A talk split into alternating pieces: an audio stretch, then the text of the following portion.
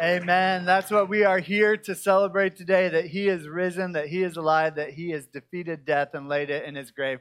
Hey, would you bow your head and pray with me as we're about to dive into God's Word? We, God, we're so thankful for this day, and Lord, and what it represents and what it means for those of us who know you. God, today is a day to celebrate the fact that you have put death in its grave, Lord, that we have hope, eternal hope, not just hope for this life, but hope for eternity through you defeating the cross, defeating death, and rising from the dead. Lord, we pray as we open up your word, as we hear this resurrection story fresh and new, Lord, that you would help us to draw close to you, that you would help us to know that you love us, that you dearly want us to walk with you. God, we thank you and we praise you for this chance to worship you. In your name we pray. Amen. Amen. You all can go ahead and have a seat. Again, welcome to H2O service Easter 2021. It is so good to be together. We want to give a special welcome to those of you who are joining us online. Also, want to give a special welcome to those of you who are newer. Maybe you came with a, a coworker, a neighbor, a friend. Maybe you came with a family member. You're in from out of town, or, or you're not with us much here at H2O, but you came this Easter Sunday. We are truly thankful that you're here. We're honored that you would give up some of this Sunday, this very important holiday Sunday, to spend time with us and open up God's Word and hear what Easter is really all about. It is great to have you here, and we hope that you feel welcome. We'd love to meet you if we get the opportunity to do that. You know, as, uh, as we come to this Easter Sunday and uh, we just kind of reflect on what it really means, for me, as I've been preparing for this message throughout the week, uh, I can't help but, and whenever holidays happen, it kind of just helps you to be reflective and think about the last year. And so as I've been preparing for Easter 2021, I could not have helped but looking back over the last year and thinking about where where we came from and what our world has looked like. And even thinking about Easter 2020. If you were with us, you remember we were still at the during the stay-at-home order. And so us, like about 95% of churches around the country, you know, didn't have gatherings like this uh, in person. We were online only. And just to think about the last year and to think about that most unique Easter and how we're still kind of in a unique season of our world. And if we're, we're really honest with ourselves, uh, we, we have to realize that this last year, you know, it's been a lot of questions, hasn't it been? There's been a lot more questions than answers. There's been a lot of uncertainty. There's been certain amounts of tension. Uh, there, has been a, a, some uncomfortability for many of us.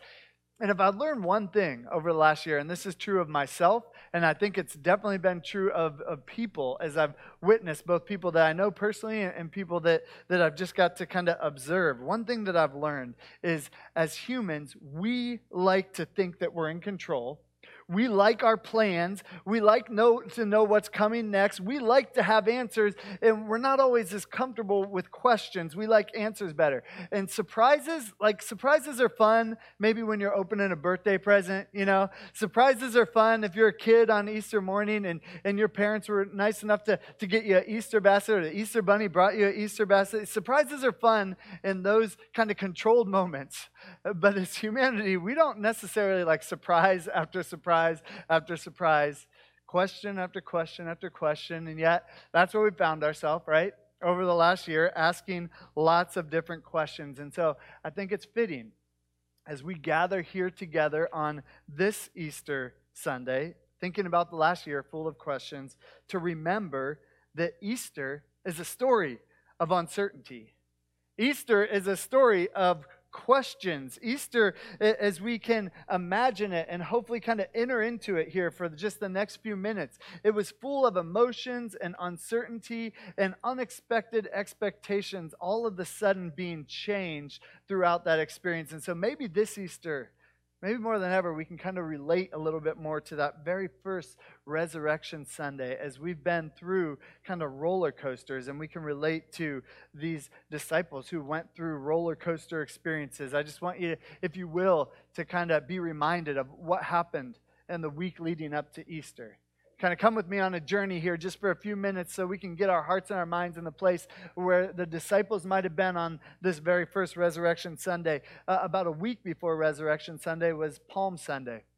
You were with us last Sunday. We celebrated that. And, and Palm Sunday was this amazing kind of mountaintop experience for Jesus' followers. At least we had to imagine that it was, because it, it, was Passover time in Jerusalem. And so there were thousands, maybe even hundreds of thousands of people that flocked into the city of Jerusalem, Jewish people that were excited to worship God. And as they were there, Jesus enters into Jerusalem, and the crowds kind of starts to take notice of him because of some of the miracles that he had done and because of the teachings that he had given. And all of a sudden, fanfare starts to break out around Jesus. And as he's riding on this donkey into Jerusalem, people start crying out to Jesus. They say, Hosanna.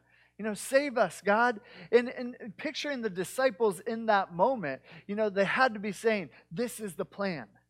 This is how things are supposed to happen. They were expecting Jesus to come into Jerusalem, take over the city, kind of rule in an earthly sense. Uh, they thought that he might even take the city by force in some sense. And so you had to picture as there were thousands, who knows how many people bowing down and crying out to Jesus, Hosanna. Everyone was like, this is exactly how things are supposed to be.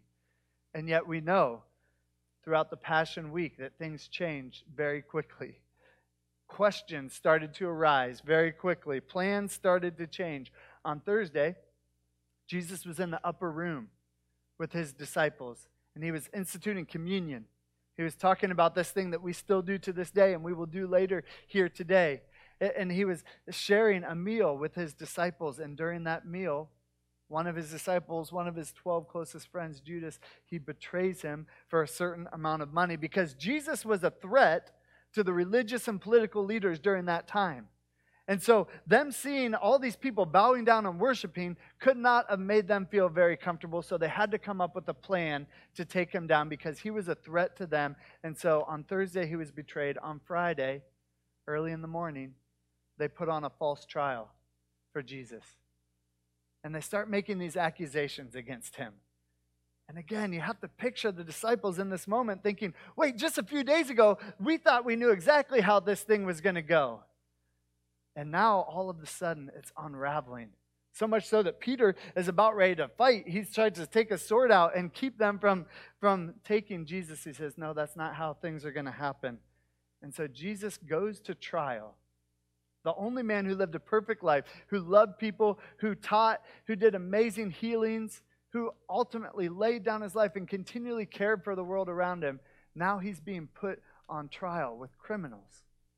And here's probably the most shocking thing the thing that caused the disciples to have the most questions. Because when Jesus got put on trial and they're saying these false things about him, instead of standing up for himself, instead of saying that's not true, he just remained silent. And so they're telling all these lies about him. There's a false trial going on. And instead of doing what the disciples thought for sure he would have done, he remains quiet and silent, doesn't even defend himself. The Bible says, uh, like a, a sheep gone to slaughter, silently. We know the story, Good Friday. Jesus is crucified with a, a, a thief, a criminal on both sides of him.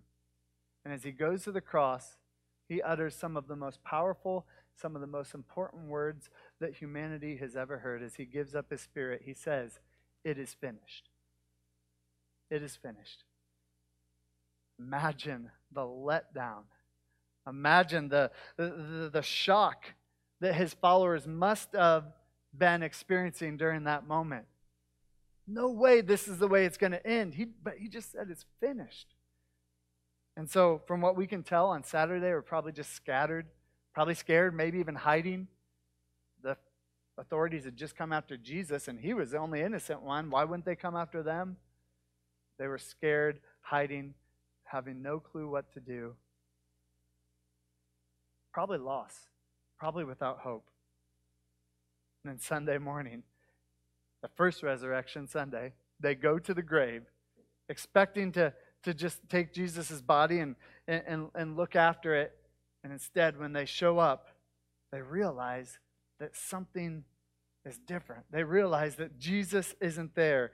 And that first resurrection Sunday would go on to literally change the course of the world, full of expectations continually being changed, emotions up and down. And yet, what we saw on that very first Easter gives us the answer to the questions that many of us have been asking still to this day. That's our big idea on this Resurrection Sunday is this. The resurrection provides answers to life's biggest questions.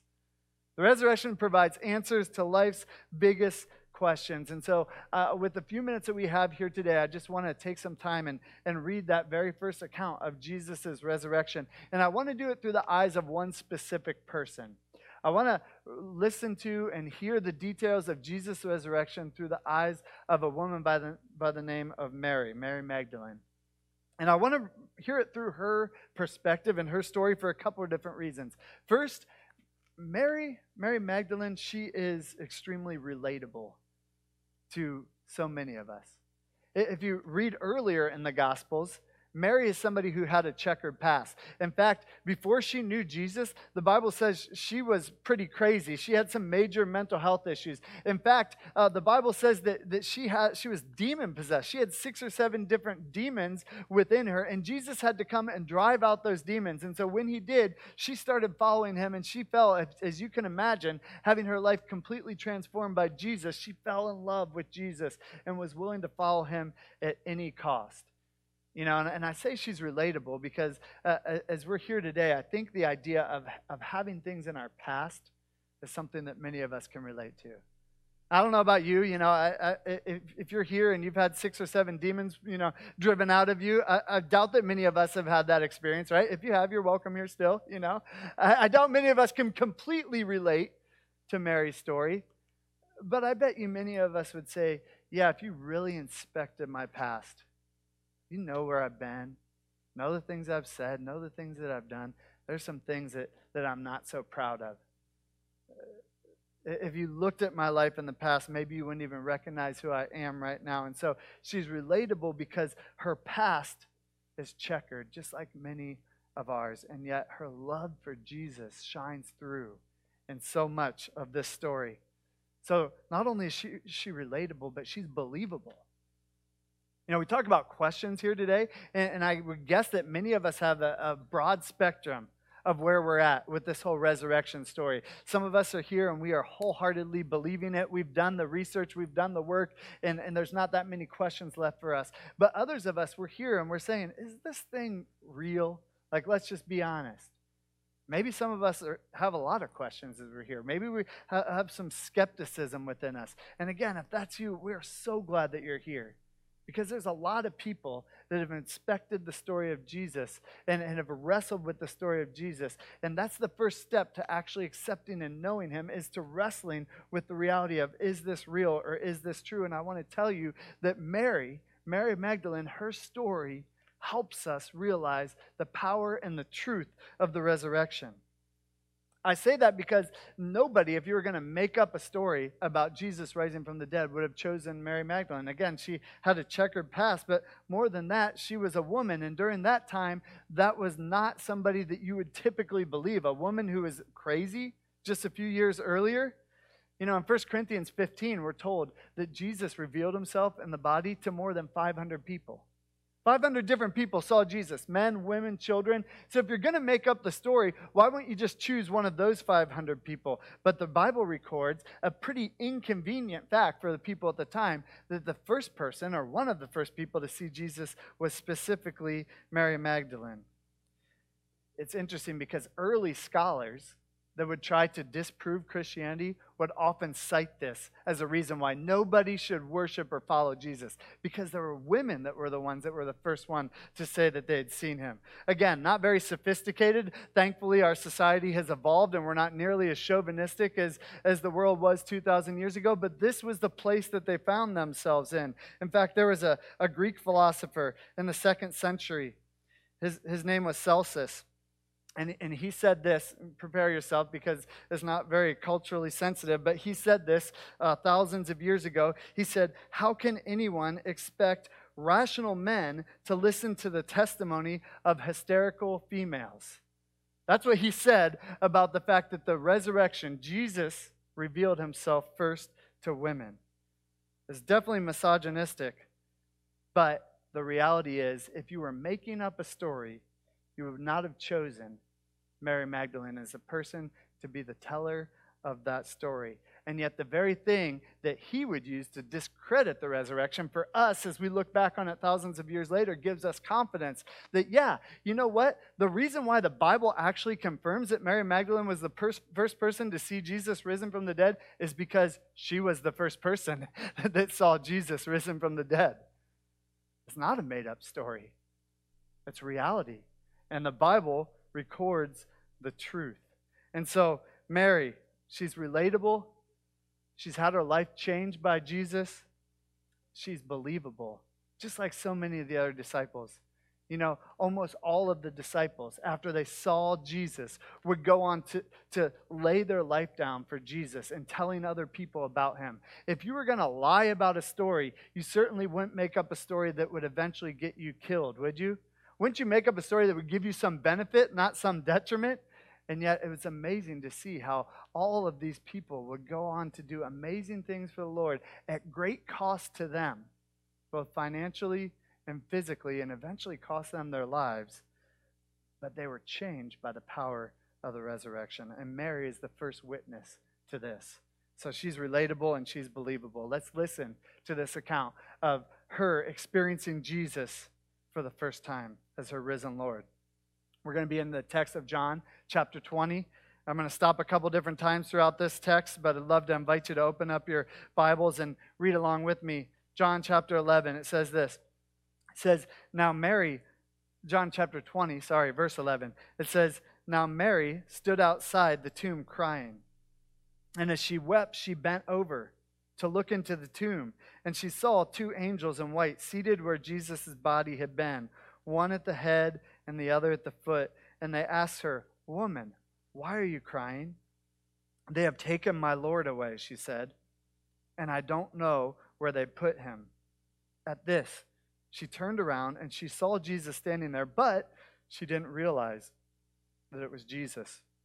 And he asked her, Woman, why are you crying? Who is it that you're looking for? Thinking that he was the gardener, she said, Sir, if you have carried him away, Tell me where you put him, and I will get him. I want to stop right there. Teaches us that first thing we can learn from this account is that Jesus meet, meets us where we are. Jesus meets us where we are. See, here we have Mary, again, remember, in a moment of despair, and she goes to the tomb of Jesus and catch this because this is important and interesting for us to reflect on. Mary didn't go to the tomb of Jesus to find hope. She went to the tomb that first Easter Sunday, that first resurrection Sunday, to grieve. She went to the, the tomb of Jesus not to find hope, but she went there to grieve and she went there to process and she went there to probably be alone in her despair. She went to his gravesite not expecting him to be alive, not expecting and looking for hope, but looking for a place to grieve. You see, there's this false notion sometimes that we make assumptions that Jesus' disciples, Mary and his other disciples, were sitting around on Saturday just waiting for him to rise, you know, that they were just hopeful, going to the tomb, maybe expecting. No, no, they would have had no context for that. That would not have been a thought in their mind. As they knew Jesus, he was a rabbi, he was a teacher, he was a wise man, but they didn't have a place for him actually being God until they experienced the resurrection. And then it completely shifted their mindset and it eventually opened their eyes. But they, she did not go to that tomb looking for hope. She went to that tomb looking for a place to grieve. And yet Jesus meets her there. Jesus meets her in her grief. I don't know about you, but even just thinking about this last year, uh, the reality is sometimes it's easier to grieve and to be in, spa- in despair than to have hope, isn't it? Sometimes it's, it's almost just easier to, to, to grieve and to be in despair rather than to have hope. Sometimes it's easier to look at all that is wrong rather than what could be. But Mary, even in her despair, wasn't stopped from searching for Jesus. Jesus met her right there. And Jesus does the exact same thing for us. You know that we serve a God that loves us and that cares for us and meets us where we're at. So I'm not sure where you are this Easter. I'm not sure if you're here and, and you're in a place of, of pain and you're in a place of despair. If that's where you are, you're in the perfect place because Jesus wants to meet you there right now. Or maybe you're here and you're in a place of hope and you think that things are looking up and you can't wait for the future. Well, Jesus will meet you there too, no matter where you are. In hope or in despair, Jesus will meet you right in that place because we serve a God who is personal and wants to engage with us right where we are. Let's jump back into verse 16. Remember, Jesus is talking to Mary. Mary doesn't even know who Jesus is. Verse 16, it says this And Jesus said to her, Mary.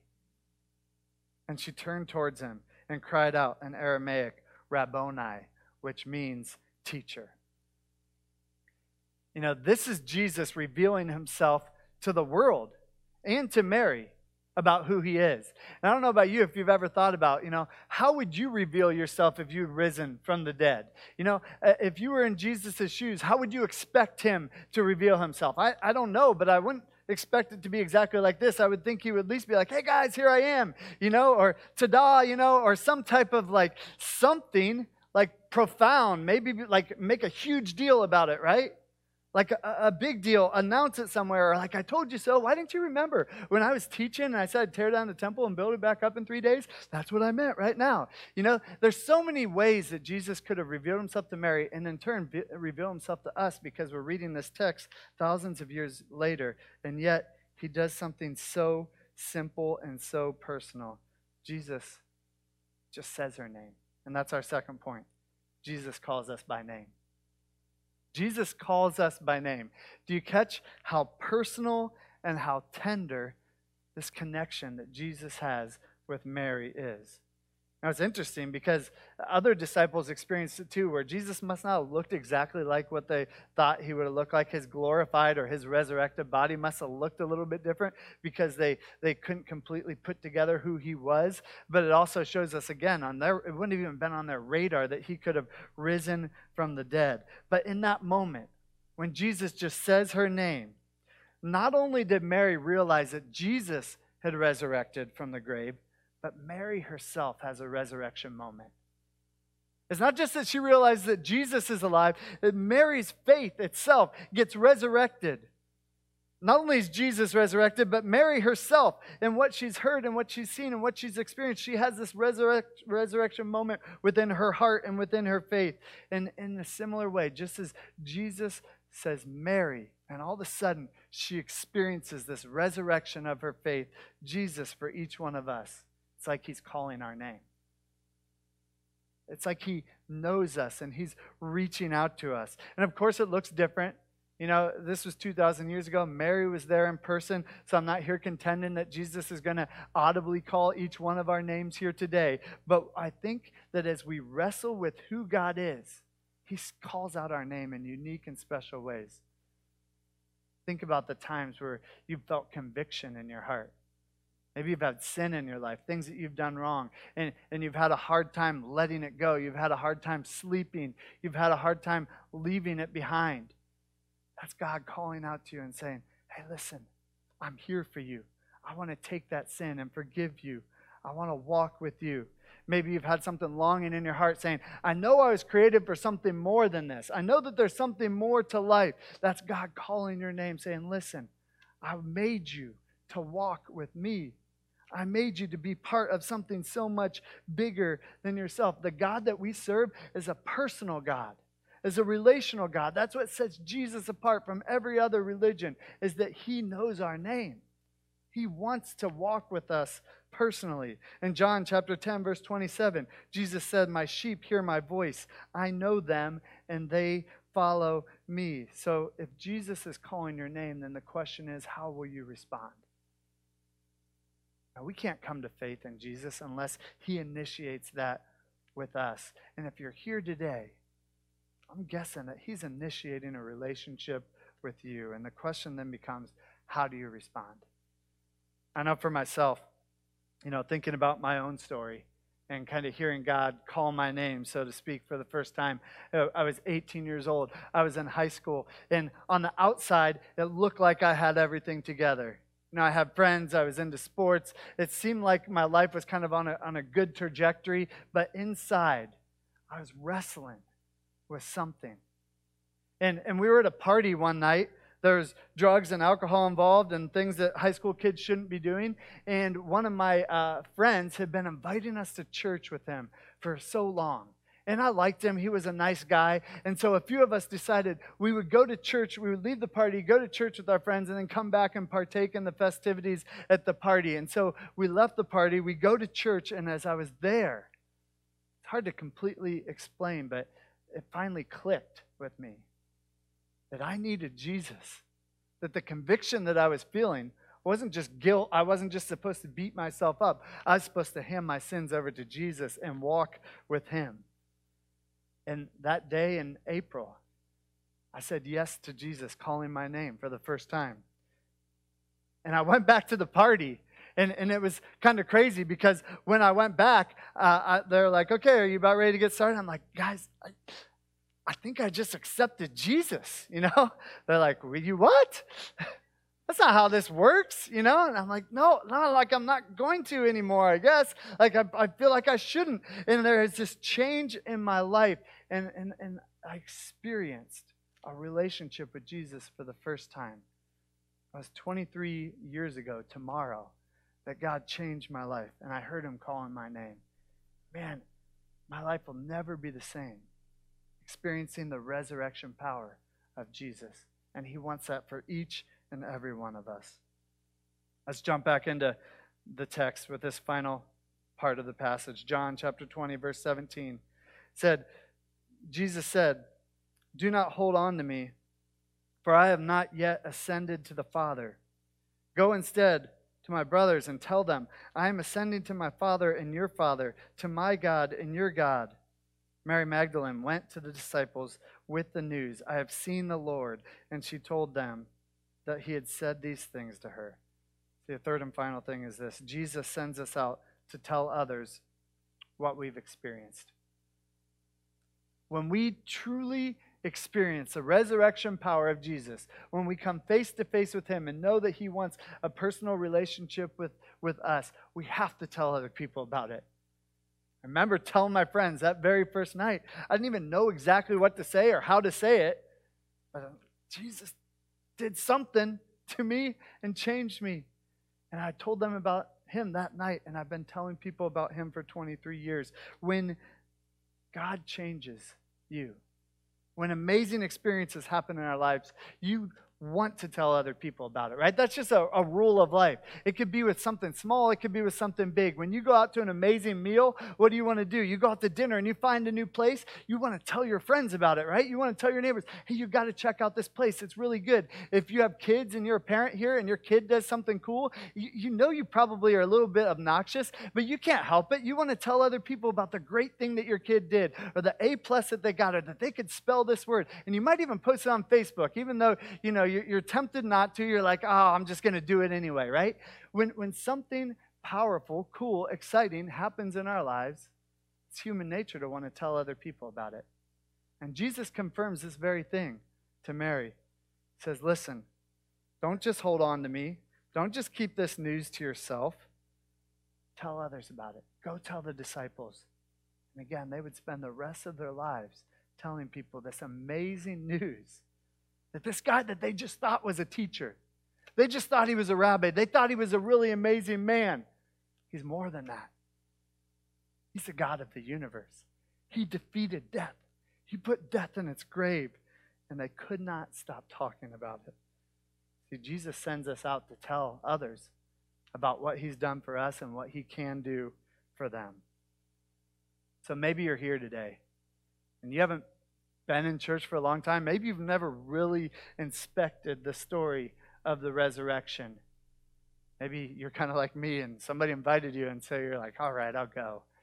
And you find yourself here, or you feel like you're supposed to be here because it's Easter. And maybe you're here asking some of those big questions that we all ask Am I lovable? Is what I've done forgivable? Could God ever accept me? Is there more to life than what I'm experiencing now? Is there purpose to my being? We're here to tell you Jesus is the answer.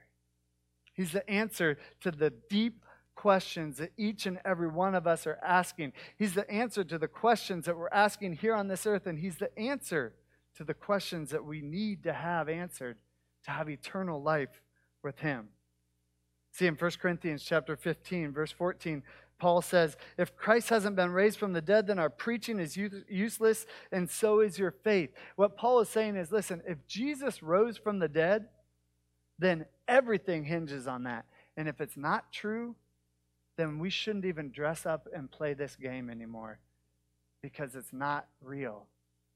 He goes on to say that the power of the gospel is made real in us understanding and living out the resurrection. See, the beauty of Easter is that Jesus answers the final question once and for all when he defeats death and he raises from the dead. And so now, for each and every one of us, very practically, we can know that God gives us hope and gives us new life, and God can raise any person and any situation to new life. See, no relationship is too broken for God to heal anymore. No hardship is too big for God to redeem. No sin is too big or too strong for God to break down or God to forgive. No trial is too big for God to step into and to use for His purpose and His plan and bringing about redemption to each and every one of us. That's the beauty of the gospel. That's the beauty of the resurrection. So, as we're here today, we want you to know Jesus knows your name, and He's calling you by name. He wants to walk with you in a relationship that will last for eternity. The question is, how will we respond? For those of us who said yes to Him, let's worship and let's celebrate today that God made a way for us. He answered those questions. If you're here, you've been sitting on the fence, you've been questioning, I want you to know today is the day that you can have those questions answered in your life. Is a day where you can say, God, I want to turn from my sin. I can't work my way back to you. I can't create my own purpose. I can't save myself. But through believing in you, the power of your death, and more importantly, your resurrection, I can walk in new life. We invite you to say yes to Him. Say yes to a relationship with Him today so that you can experience new life for the first time. So I'm going to pray, and we're going to spend some time singing and worshiping God for the power of the gospel and what He's done. If you bow your heads with me, God, we thank you for the beauty of the cross and the power of the resurrection. Lord, that you would willingly lay down your life for each one of us because you know us by name. Lord, you're a God that is both powerful and amazing and massive and yet near and personal and close. But God, when you revealed yourself to Mary and just called her by name, would you do that to each one of us here today? Would you speak to our hearts? Would there be something that wells up inside of us that says yes to you? God, we need you to draw us to you. We can't do it on our own. So, Lord, would you work in the hearts and the lives of each and every one of us here today so that we can walk and live with you in eternity? In your name we pray. Amen.